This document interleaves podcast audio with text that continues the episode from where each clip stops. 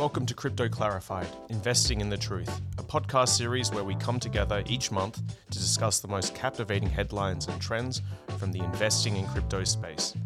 My name's Benjamin Dean, I'm Director in WisdomTree's Digital Assets team, and I'm joined by my co-host, Camilla Russo, who's founder of Defiant Media.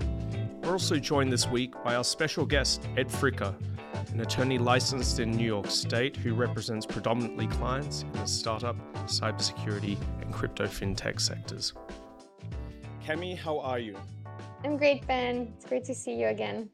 How has your last month been? It's been busy, right? It's been insane. In the news business, covering crypto, we've just been flooded with, just breaking story after breaking story. So it's been really fascinating. I think we're living through historic times right now in crypto. Absolutely. It's never a dull moment in the space. And this month we've got a lot of crypto to clarify. It's a great thing that nobody loves clarifying crypto more than us. But we're going to have a very special guest, Ed Fricker. Ed, welcome. Hello, thank you very much for having me on as well. So before, Ed, I asked you to introduce yourself. I will say that we always love questions coming in, so please send them over, cryptoclarified@wisdomtree.com, or ping us on Twitter. You can find me at Benjamin Dean, Cami at Cami Russo, and you could even reach out to Jason at GuthrieFi if you feel inclined to do so. Before I begin, though, I do need to state the following. So shout out to James and Sam in compliance. To clarify, the views and opinions expressed in this podcast are those of WisdomTree and Defiant Media and are subject to change. Anything we present in this podcast is not intended to be relied upon as a forecast, research, nor as investment or tax advice. The information presented is not a recommendation, offer, or solicitation to buy or sell any securities, and reliance upon it is at the sole discretion of the listener. Information we present may be based on back-tested or forecasted data. Please remember, past performance is no indication of future results. With the housekeeping done, let's kick things off. Ed, tell us a bit about yourself. So my understanding is that you and Cami already know one another, which is fantastic. But the listeners don't know who you are. So give us a brief synopsis about you, the work you do, and how you're involved in the crypto space.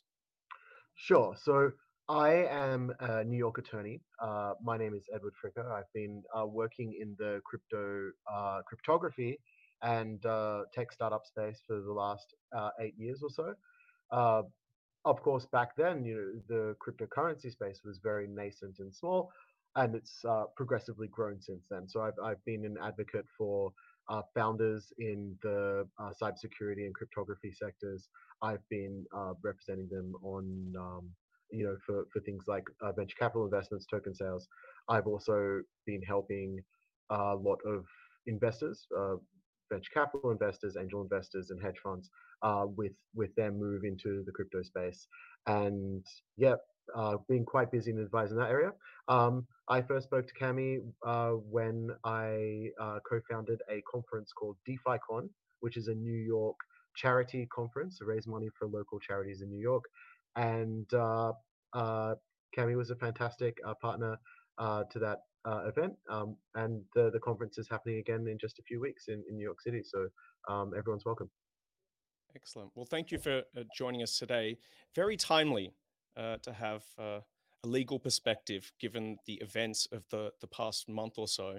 Cami, you can't avoid this Three Arrows Capital, right? If anyone wants to get full updates, you go to thedefiant.io. It's all there. But Cami, if you could give us the synopsis, what's happened? What is Three Arrows Capital and what has been unfolding in this space the last month or so? Yeah, so Three Arrows Capital grew to become one of the most, relevant, looked after kind of and biggest funds in the crypto space in this past bull run. Reportedly, it had around 10 billion in assets under management. And, it invested all over DeFi, all over crypto. and it had very vocal founders, Susu and Kyle Davies.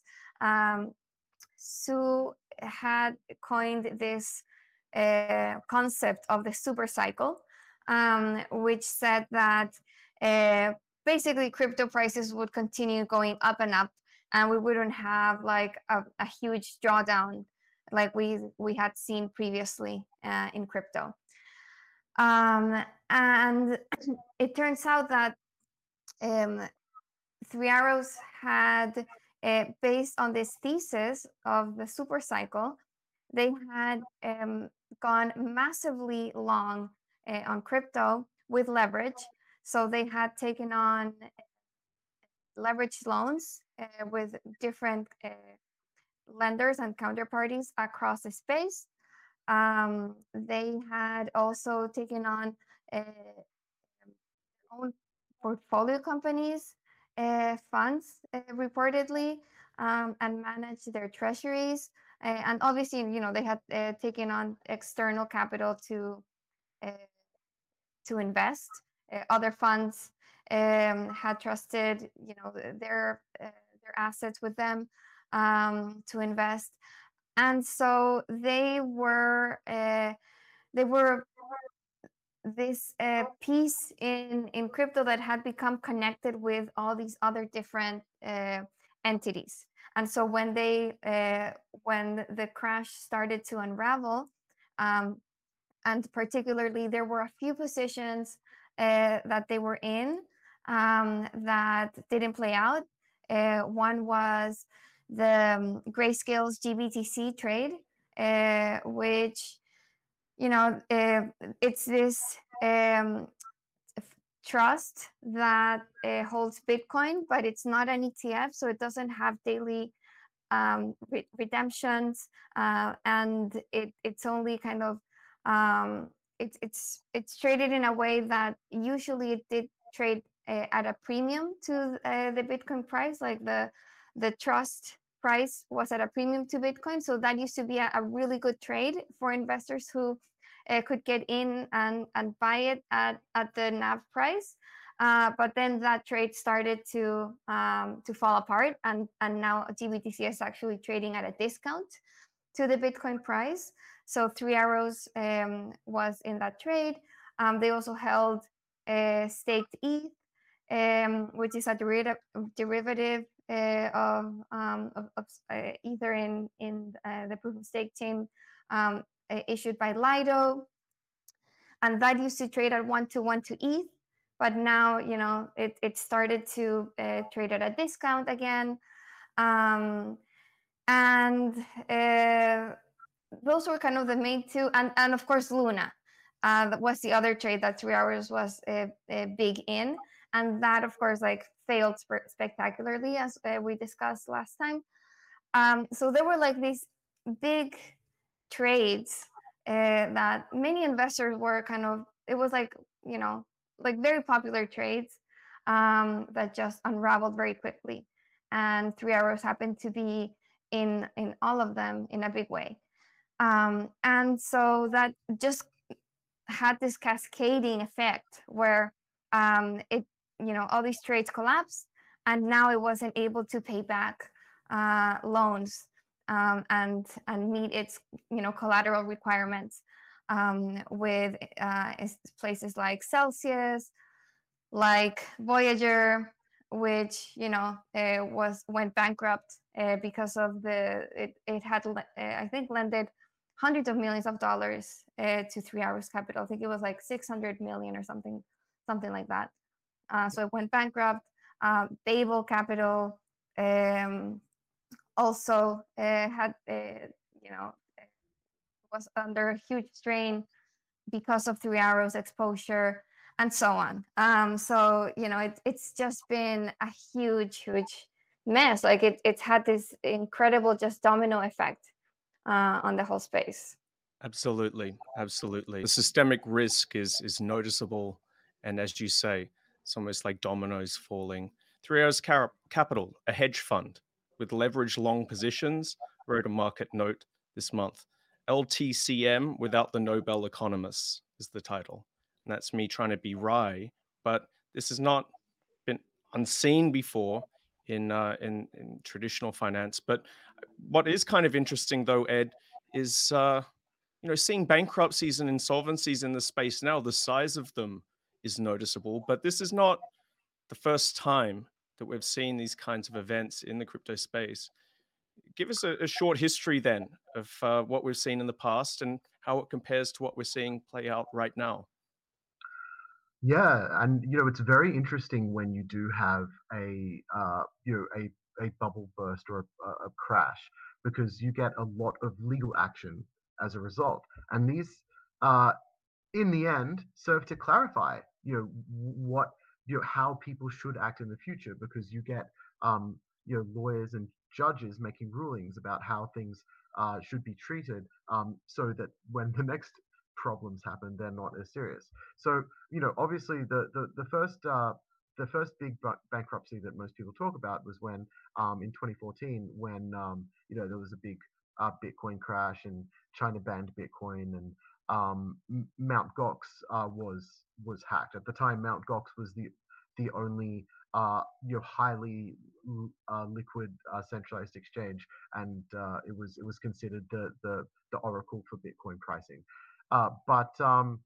It went bankrupt in Japan, and this resulted in a lot of international legal negotiations for people hearing about Bitcoin for the first time, and Japanese government lawyers who never had to really look at this before, treating this with very, very serious purview, and passing laws and crypto regulations and this kind of thing. As a result, we can see Japan is probably the clearest crypto legislation in the world, because they understand the results of not having this kind of clarity.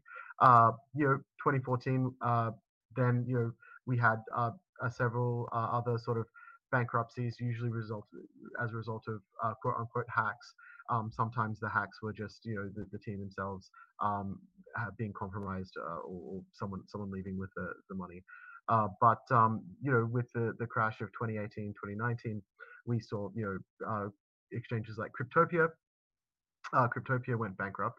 As a result, we had the first major lawsuit that determined that Bitcoin was legally property. It wasn't some kind of immaterial value thing. It wasn't just data. It was actually property that could be held in trust by other people. Now, what's really important to note is that same lawsuit, which was resolved by the New Zealand High Court in 2020, using pieces of law from the United States and UK as precedent, was that cryptocurrencies can be held on trust by a centralized holder.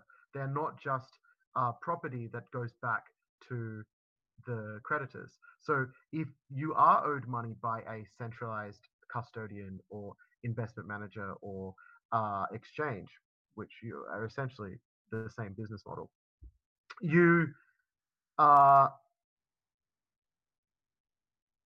having your crypto, according to this judgment, you have your crypto in trust with that particular custodian. So that money has to go back to you and not to the people that company owes money to, which is very interesting because, let's say an exchange does go bankrupt because it owes, a big, FTX or even Three Arrows Capital a large amount of money, then your crypto accounts are still safe. This was important in Cryptopia because a lot of Bitcoin and was taken. As a result, the exchange went bankrupt. But if you held a lot of Dogecoin or other cryptocurrencies there, your accounts were safe. So people that held Bitcoin, the one that was stolen, they were the ones that missed out, which is very informative for people in the future. There was quite a lot of discussion with regards to the potential bankruptcy, if it would ever happen, of an exchange like Coinbase, where there was a letter to creditors that said, we decide to treat accounts as part of our balance sheet and not, you know, in trust to the account holders. It would be very interesting to see how that would actually hold up in court, because, you know, we do have a very strong decision on the Cryptopia case. You know, at the moment, you'll see I'm wearing a hat that says HODL. This is actually a Celsius hat that I wore just for this particular chat because, you know, I thought it was relevant. You know, Celsius have chosen to force people into HODL mode so they can't withdraw their own currencies from the platform. This is sort of interesting if they would be allowed to do that, you know, given their particular regulation and their local authority.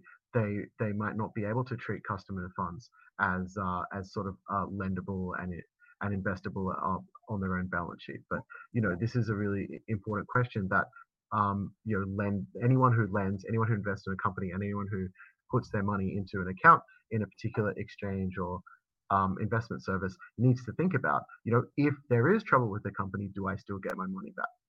Now, you've just jumped 3 steps ahead of the folks listening there, Ed, which is a good thing. But we need to rewind a little bit here. So as a quick summary, what we used to see in the past was exchanges going bust. People would deposit their cryptocurrency, in inverted commas, in an exchange. And for a variety of reasons, these exchanges would go bust. Now, Cammy, you mentioned Celsius and Voyager as well. What kind are those exchanges?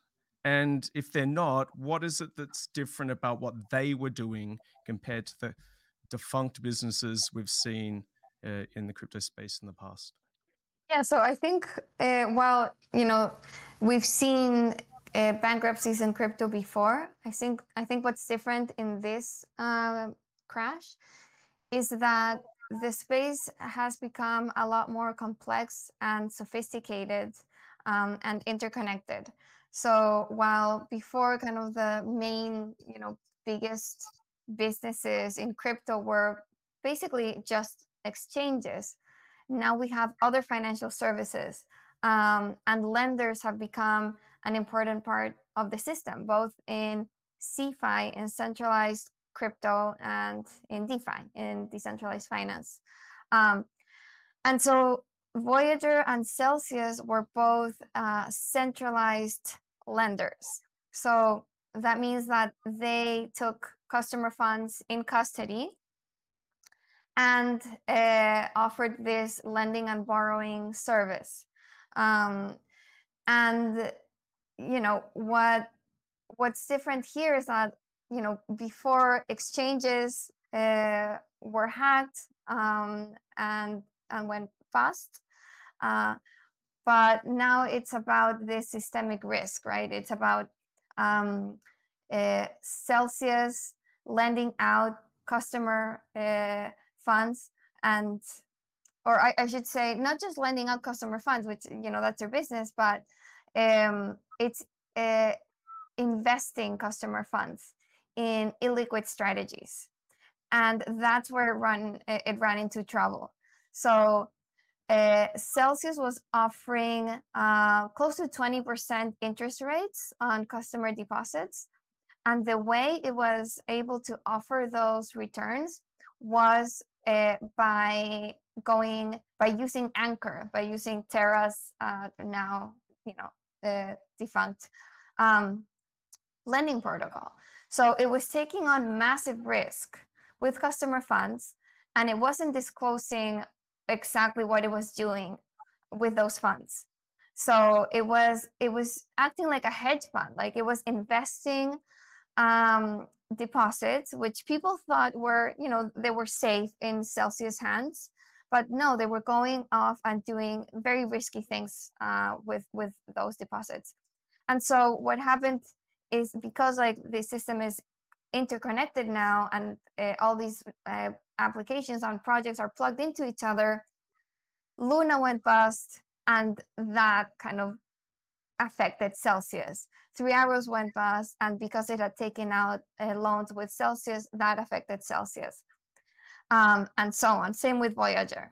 So yeah, it's like it strikes me as a cybersecurity person, or at least in my life before Wisdom Tree, I worked in cybersecurity. And a lot of those exchanges back in the day used to go bust because they kept the keys, the private keys, on hot wallets, so connected to the internet. So it was a cybersecurity or operational set of problems. But what we're seeing play out here is something that looks a lot more like traditional finance. This is debt going bad, leveraged long positions without sufficient risk management practices in place. Ed, you know, earlier when you were describing the space, you were saying that eventually in the past we've seen as these kinds of blow-ups happen, that laws and regulations end up being updated and changed. Do you have any view on what the likely fallout will be in this iteration, especially given that now kind of the new problem has been irresponsible crypto lending, which didn't used to happen? Yeah, I think it's actually very promising because as a result of the Mt. Gox hack and collapse, you had to have, because you know the legal system in Japan is extremely slow. No, even people still don't have their Bitcoin back. It's been 8 years, right? So what they had to do, all of the creditors had to get together, and so they would actually receive their Bitcoin back that they had in their accounts, or the fraction that was still left. They had to agree to a settlement that would sort of benefit all of the creditors as a whole, right? And I think this kind of collaboration between people that have usually never met each other in real life, it's a very scattered and I would say dysfunctional community because it doesn't function as a community. This is going to change, right? We're going to see lenders suddenly think, oh, why didn't I ask my friends who I talk to all the time if they've also lent several billion dollars to 3 Hours Capital? Why, here are all my friends that I should be talking to more regularly to get a better sense as to how big are the liabilities of this company I'm dealing with. That people just weren't asking those questions and they weren't collaborating as much, right? So I think with the firms that do survive this crash and the resulting insolvencies, we'll see generally what's called restructuring. That's when generally a banker or a very successful finance person will go and talk to all of the creditors and say, hey, maybe we can still make good on some of the money that you're owed, but it will be like a more extended process, or some other kind of way to pay you back.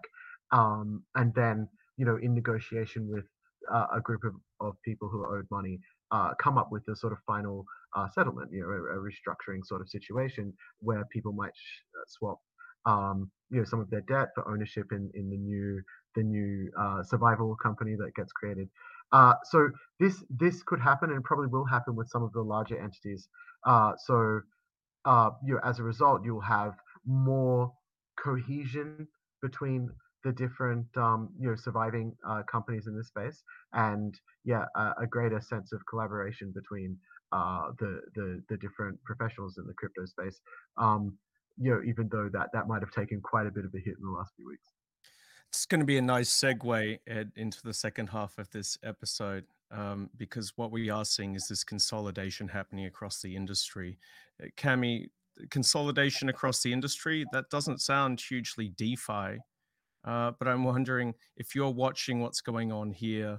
I'm thinking about folks like Sam Bankman-Fried, FTX, or Binance. Are you also seeing this consolidation in what we call DeFi, but is looking less and less decentralized by the month?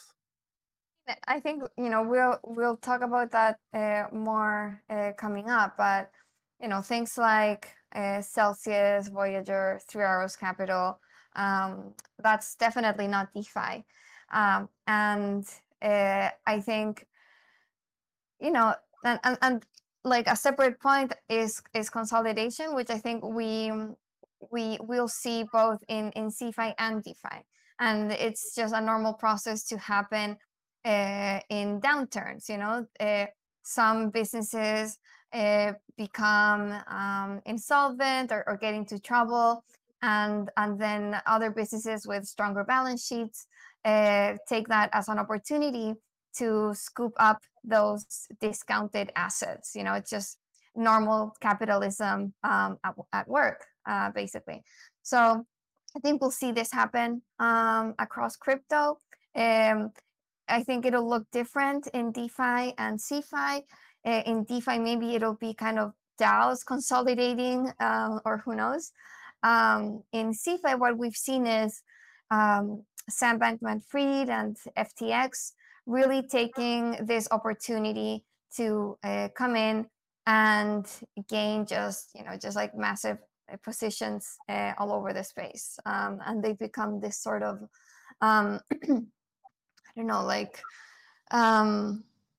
bailout system or something. But it's unclear to me exactly what the driver is.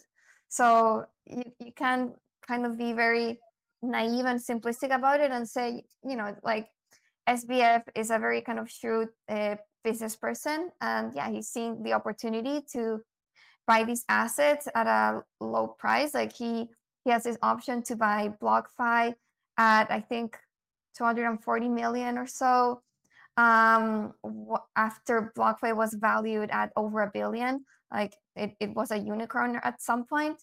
So, you know, now he's able to grab that at a huge discount.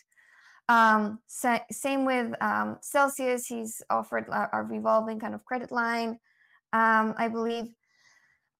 So he's just like taking these opportunities. But, you know, I've read this more kind of cynic take where, you know, SBF is also very much on the line with these entities, you know, like it's unclear exactly, you know, how much SBF's entities like FTX, Alameda, how much they borrowed, and how much they rely on all these lenders to remain solvent.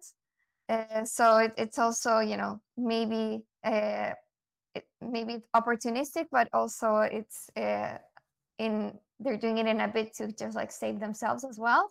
That's just like speculation. I've read, just, you know, something to think about. But I think, you know, we're starting to see this consolidation, and it's coming from, you know, huge players like FTX, and, you know, who have like very, very strong balance sheets and are able to take advantage of this time. Yeah, absolutely. I really like what you just said, Cami, especially about, you know, the difference between DeFi and CeFi, right? And yeah, as you noted, some people don't really know the difference between DeFi and CeFi because they go to a website and they just see the logo and the branding, and they don't know the right questions to ask. How decentralized is this? Why is DeFi better than CeFi? And I think we've proven over the last few weeks that, you know, if you do have a DeFi system where there is no single person in control and no one can take your assets and do things that you didn't give permission for, then you are safe from these kind of collapses. So it'd be really interesting. So, you know, actually, maybe I could ask you this question: like, what if you were asked by somebody, Camilla, how do I know if something's decentralized or not? Like, what would you recommend they ask, and what kind of research would you recommend someone do? I think, you know, like the main indication of whether something, an entity is centralized or decentralized, is whether it's non-custodial or not. Like, are you in control of your private keys or not? And that's pretty binary. You know, with Celsius, you are trusting a third party to take control over your funds. You don't have a control over your private keys. When you're using DeFi lending protocols like Aave and Compound, you're not trusting a third party to keep custody of your funds. You have the custody of your funds. You have control over your private keys. And then the second step is who is making these like transaction decisions. When you're interacting with a DeFi lending protocol, all these decisions of lending, liquidations, everything is done by a smart contract. There's no kind of, centralized human making arbitrary decisions on what to do with your funds once they're in the protocol. It's a smart contract, and you're interacting directly with it.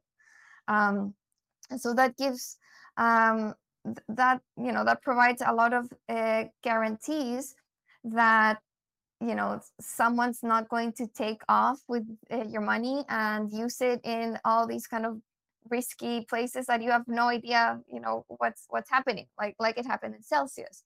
When you're using Aave, you know exactly where your funds are because everything is transparent. It's on chain. You can track it. And